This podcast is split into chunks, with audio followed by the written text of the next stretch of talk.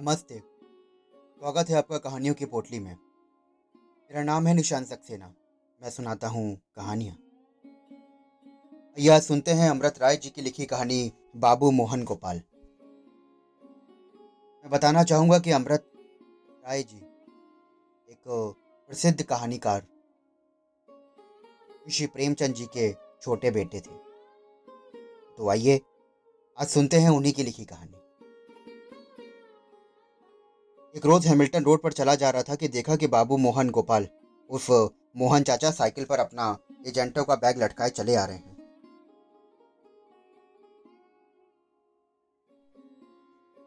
कहो चाचा क्या हाल चाल है? ही हैं। क्या बात है? बड़ी दबी जबान से कह रहे हो? जोश नहीं है? कुछ काम वाम कर रहे हो या वही महकमा बेकारी? इस महकमे को तो अब छोड़ दिया। बीमा कंपनी का काम उठाया है। दौड़ना बहुत पड़ता है। आजकल लोग बीमा करवाते ही नहीं हैं। बड़ी मंदी है। बड़ी थकान हो जाती है। हाँ रमेश दौड़ते दौड़ते बुरा हाल है। शहर का कोना कोना छान डालता हूँ दिन भर में।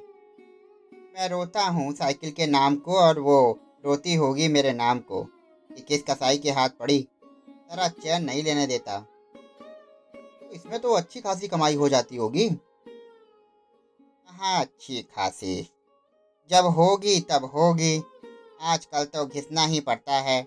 कहाँ तो पॉलिसी कोई खरीदता ही नहीं है। ना जाने क्या हवा चली है। क्यों चिपके पड़े हुए हो? कोई बेग थोड़ी गए हो उसके हाथ? फेंको उस काम को। कुछ और काम कर लो। अरे कोई काम मिले तो। आजकल साठ सत्तर रुपए होते ही क्या हैं? पहले के पंद्रह बीस लेकिन उन्हीं के अच्छे खासे बी एम लोगों की अर्जी पड़ती हैं। अब मुझ हाई स्कूल के पास पूसठ को कौन पूछेगा? जीना मुहाल हो रहा है। समझ में नहीं आता कि क्या करूँ। तुम भी तो मोहन चाचा, नौकरी के पीछे डंडा लिए पड़े रहते हो। अरे कोई अपना काम क्यों नहीं करते? विसाद बाना खोल सकते हो नहीं तो परचान, परचून की दुकान खोल लो। मदन को देखो, ऐसा उसने स्टोर खोला और क्या चमक आ गई है। चार बरस पहले छोटी सी कोठरी थी उसके पास। थोड़ी सी पूंजी लगानी पड़ेगी। उसे पाना कोई मुश्किल थोड़ी है। उसकी तो कोई मुश्किल नहीं होगी। भैया ही कहते थे कि मोहन तुम्हारे लिए विषाद बाना खोल दूँ तो कैसा रहे। फिर तुमने क्या कहा? हाँ तो ठीक है फिर तुमने क्या कहा? और क्या कह सकता था? तुम तो जानते ही हो मुझे ये काम मुझे पसंद नहीं। क्यों? और कुछ भी ना हो तो दूसरे की गुलामी से तो अच्छा है। किसी का हुक्म तो नहीं बजाना पड़ता। मोहन चाचा ने यूँ हाथ हिलाया जैसे डमरू बजा रहे हों और कहा अरे कुछ नहीं कुछ नहीं। सब झूठ खुराफात सुनने में अच्छा लगता है। किसी का हुक्म तो नहीं बजाना पड़ता। लेकिन क्या खबीस काम है?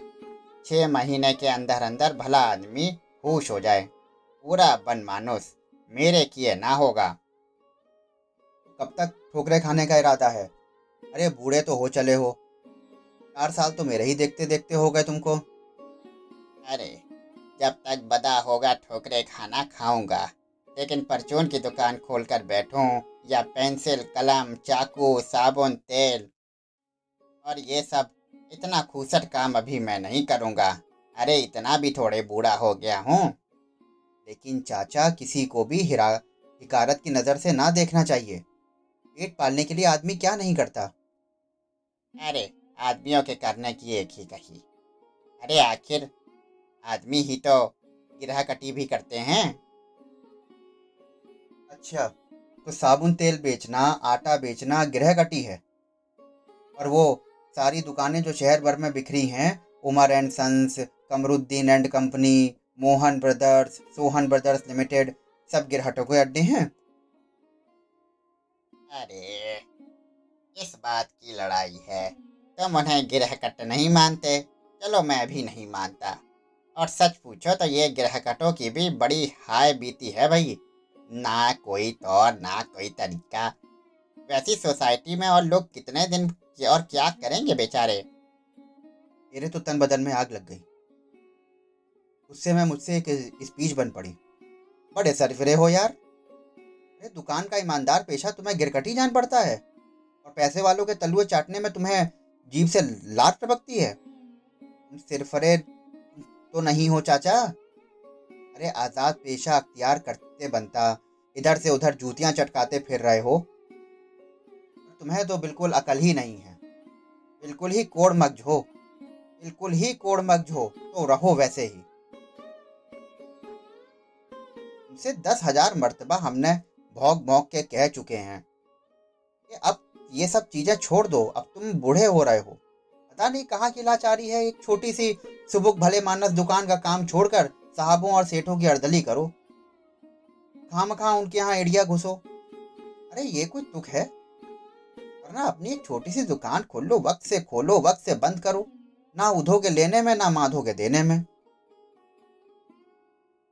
लेक्चर तो मैं झाड़ आया, लेकिन नतीजा खाक पत्थर कुछ ना निकला। मोहन चाचा अपनी जगह अड़े के अड़े रहे। उन्होंने एक बार फिर सिर हिला दिया। मैंने समझ लिया कि लाला जी का मर्ज लाइलाज है। लेक्चर से बड़ी कोई चीज़ इनके दिमाग को ठिकाने ला सकेगी। मैंने कुड़ते हुए मन से कहा कि, मोहन चाचा, दिन अब बुरे लग रहे हैं। कोट पैंत की शान निभाना दुश्वार हो जाएगा। तुम्हारा यही इरादा है? अरे दौड़ते दौड़ते पंजिला ढूला ढीला होते आ रहा है। वे मैं सोले आने बाबू नाटे, कद, हल्के फुल्के जिस्म और भूरी भूरी आँखों के मालिक हो। माना के थोड़े से हमसे अच्छे ताल्लुकात हैं तुम्हारे। और हम उम्र भी तो हो। बातों को छोड़कर बहुत सी बातों में तो हम ख्याल भी हो। तो भाई भाई में इतना कम प्यार मिलता होगा जितना मुझमें और तुम में मिलता है। लेकिन इस किस्म की बातें जब तुम करते हो तो मेरी झड़प हो जाती है तुमसे। मोहन चाचा में काफ़ी दिखावा है और दिखावे से मुझे नफरत। मोहन चाचा कपड़ों के गुलाम हैं और अपनी तौफीक के ज़्यादा कपड़ों पर खर्च करते हैं। दिन को कोट पटलून में, सूटेड बूटे तो शाम को कल्लीदार कुर्ते और लाल किनारे वाली बंगाली चाल की धोती में। मैं सादगी से रहना पसंद करता हूँ और चाहता हूँ कि वो भी सादगी में रहे। इसी बात पर हम दोनों के दो रास्ते हैं। उन्हें अपनी तड़क भड़क से नजात नहीं और तड़क भग मुझे फूटी आँख नहीं सुहाती बंधन आया था। मैंने मोहन चाचा से कहा, बंधन देखने चलेंगे? अरे, ज़रूर। साढ़े चार आने वालों के चलें। मोहन चाचा का जोश बिल्कुल ठंडा पड़ गया। मैं तुम्हारे साथ नहीं जा सकता। तुम आवारा हुए जा रहे हो। अरे, उस नीच लोगों के साथ तुम बैठते हो, मेरी समझ में यही नहीं आता। अरे, जमाने के इक्के वाले, तांगे वाले, धोबी, कुली, और ना जाने कौन कौन सी कमीन जाते हैं। छी छी। घास तो नहीं खा गए हो, रमेश?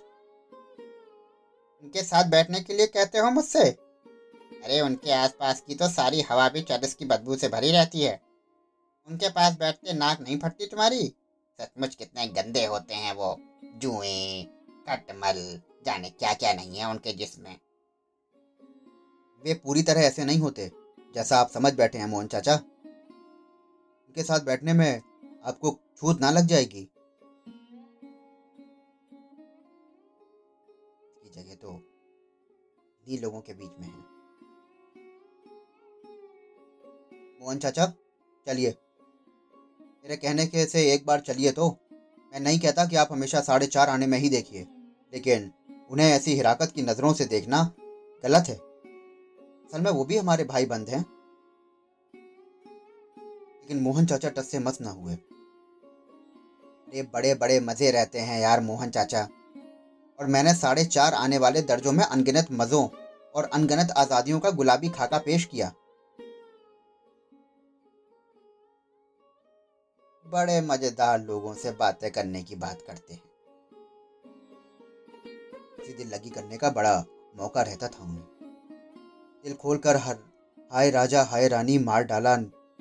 सदाएँ बुलंद कीजिए गर्मा गर्म सांस छोड़ने में इंजन की चिमनी ही क्यों ना बन जाए? कोई मरदूद रोकने वाला नहीं था वहाँ पर। फॉर विक्ट्री की तरह दो उंगलियाँ डालकर बेतहाशा सीटियाँ बजाइए। बीवी से लड़ाई हो गई तो सिनेमा मैनेजर को गाली।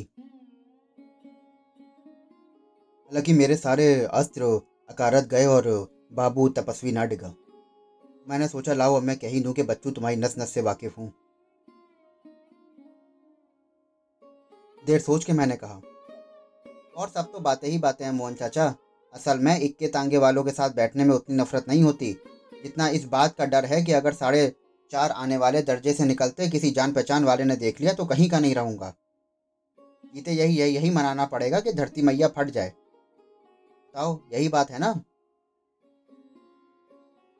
अच्छा दम्मी साधे रहे। मैं समझ गया कि तीर निशाने पर जा बैठा है। की बार साल भर बाद मोहन चाचा के घर गया। मोहन चाचा घर पे नहीं थे। हाँ उनकी छोटी बहन थी सरिता। जिसने मुझे बताया कि वो तेल लेने गए हैं। तेल? कैसा तेल लेने गए हैं? मिट्टी का तेल और कैसा तेल? मुझे तो जैसे किसी ने करंट छुला दी। मैंने अचंभे में आकर पूछा कि मोहन चाचा और मिट्टी का तेल लेने गए हैं?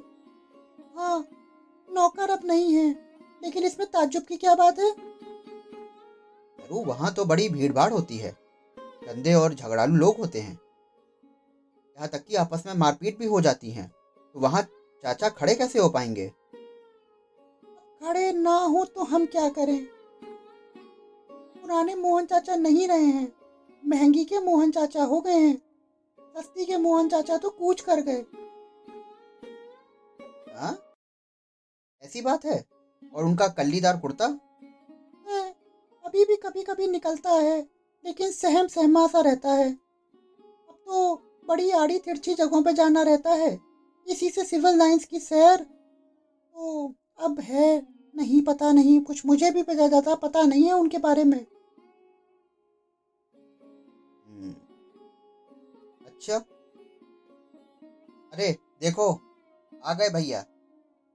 मोहन भैया देखो कौन आया है? कौन है? मैं तुम्हारी कजा, रमेश। मेरी आवाज़ सुनना था कि मोहन चाचा ने तेल की बोतल को जहाँ का तहां पटका और लपकते हुए मेरे सामने आ गए। क्यों बे? बहुत दिन से शक्ल नहीं दिखाई। साल भर से ऊपर हो गया। कहाँ रहा इतनी तेज? दिन। मोहन चाचा तुम्हें मालूम नहीं पकड़ा गया था। क्यों? सी आंदोलन के सिलसिले में? नहीं तो क्या गिरहटी के लिए अभी कुल पंद्रह रोज तो हुए हैं छूटे? अरे, पंद्रह रोज हो गए। पंद्रह दिन में तो ज़मीन तले ऊपर हो जाती हैं। और आज देख रहा हूँ, आपकी मरदूद शक्ल वो दूँ इसी बात पे। मोहन चाचा अपने हाथ से लगे, हाथ में लगे तेलों से सने। हाथों को मेरे ऊपर लपलपाने लगे। अरे, पोत दो। यहाँ डरता ही कौन है? ये रावण, तू धमकी किसे दिखाता है? यहाँ इन चीज़ों से नहीं डरा करते। ऐसे जूजू से तुम ही डरते हो। अबे गधे, डरता था। अब कौन भकुआ डरता है? तो हम हैं और केरोसिन की बोतल। हम हैं और तरकारी की टोकरी। हम हैं और गेहूँ की बोरी। तीसरा अब इस दुनिया में कोई नहीं है। देखता हूँ। जहाँ मेरी सारी लेक्चरबाजी अकारत गई, वहाँ महँगी कारगर हुई। अब तो तुम आदमी बन गए हो। अरे आदम नहीं खच्चर या दूसरा कोई लद्दू जो तुझे भाए। नहीं नहीं, ये बात नहीं है। इस चुनाव का हक तुम्हें दिया। वहाँ खड़ी सरिता हम दोनों की बात पे हंस रही थी। सरिता भरी लड़की है। मोहन चाचा को आड़े हाथों में लेने से वो मेरी मदद करती है। सरिता से मेरी पड़ती भी है। मोहन चाचा को चढ़ाने के लिए मैंने कई बार कहा। क्यों सरू? है ना वही बात? मोहन चाचा चकराए इस बात पर रहते थे कि आखिर क्या बात है? क्या बात है जी? क्यों बताए? जाइए पहले हाथ मुँह धोइए। बनमारू सो रहे हैं। आदमियों की बात करते हैं बनबानू से बने फिर रहे हैं। छी इस कदर बदबू उड़ रही है। ओफो, शर्म नहीं आती? बाबू बनते हैं। क्यों सरू? मैं ताड़ू की की बू पसंद है या केरोसिन की? मोहन चाचा इशारा ताड़ गए। बदमाश कहीं का, चढ़ाता है? अरे मारते मारते भुरकुस निकाल दूँगा। धो आने दे अभी हाथ, रुक जा, रू रुक जा।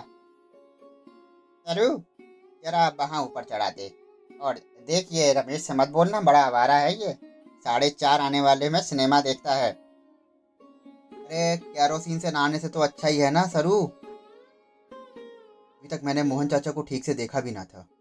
हाथ धोकर, लौटते वक्त उनकी नज़र मेरे कुर्ते उनकी कुर्ते पर मेरी नज़र पड़ी। अरे, मोहन चाचा, क्या हुआ? अरे, तुम्हारा कुर्ता? ये तो पूरा चिंता पड़ा है। कोई नया फ़ैशन निकाला है? जी। अरे इससे नए फ़ैशन के दो नाम हैं, फ़ैशन मजबूरी या फ़ैशन महँगी। यानी? अरे, यानी कि ये कि कुर्ते के चिंथ जाने के बाद एक हद दर्जे की मजबूरी है। केरोसिन की दुकान पर जब दींघा मुश्ती हो रही हो तो उस वक्त अपने कुर्ते को आप फटने से नहीं बचा सकते। और महँगे महँगे, फैशने महँगे से क्या मुराद है जनाब? मैं बताओ। ये तूफ़ान और किसने बर्पा किया है? इस नाम से उसी को याद कर लेते हैं। जी, नाम तो बड़े मौजू हैं। अरे आओ यार, अब गले मिल तो मिल लो। साल भर बाद मिले हो। इतनी ज़ोर से दबाया, दबाऊँगा कि हड्डी पसली साबुत ना बचेगी तुम्हारी। उन्होंने मुझे गले से लगा लिया। और वैसे ही दबाया कि जैसे हड्डी पतली साबुत ना बची होगी। बड़े मज़बूत हो गए हो यार। पहले तो मैं तुम्हें दाब लेता था। गलत। ये महँगे के अनाज की ताकत नहीं, ये कसरत से आई है। अच्छा मियाँ। तो अब आप कसरत भी करते हैं? कसरत नहीं, कसरत का बाप करता हूँ। अरे, कैरोसिन की दुकानों की धींगा मुश्ती और सट्टी के रेल पेल से बड़ी ताकत आती है, रमेश। अभी तो सारी कसरतें छोड़कर और अपना लिया है इन्हीं चीज़ों को। तो करते होगे कसरत? अरे, मैं तो दिन भर से कर रहा हूँ। लेकिन मालूम होता है कि कोई फ़ायदा नहीं है। सबको एक ही कसरत थोड़े ही फ़ायदा करती है। अपना अपना जिस्म है भाई। लेकिन अच्छा हुआ कि तुम्हें ये कसरत मुआफ़ आ गई। और बस इसी के साथ दिन भर की हँसी ठिठोली के संग दिन कब बीत गया मुझे पता ही ना चला। दोस्तों, अभी आप सुन रहे थे मेरे साथ बाबू मोहन गोपाल। ये अमृत राय जी की लिखी कहानी थी। अगर आपको कहानियाँ सुनने का शौक है और आप और भी कहानियाँ सुनना चाहते हैं तो हमारे चैनल को फॉलो करिए, सब्सक्राइब करिए। आपको ये कहानी कैसी लगी, हमें ज़रूर बताएँ। डिस्क्रिप्शन बॉक्स में हमारा ईमेल आईडी और इंस्टा आईडी दिया हुआ है। इंतज़ार रहेगा आपके प्यारे प्यारे कमेंट्स का। मैं फिर मिलता हूँ आपसे एक और कहानी के साथ। शुक्रिया।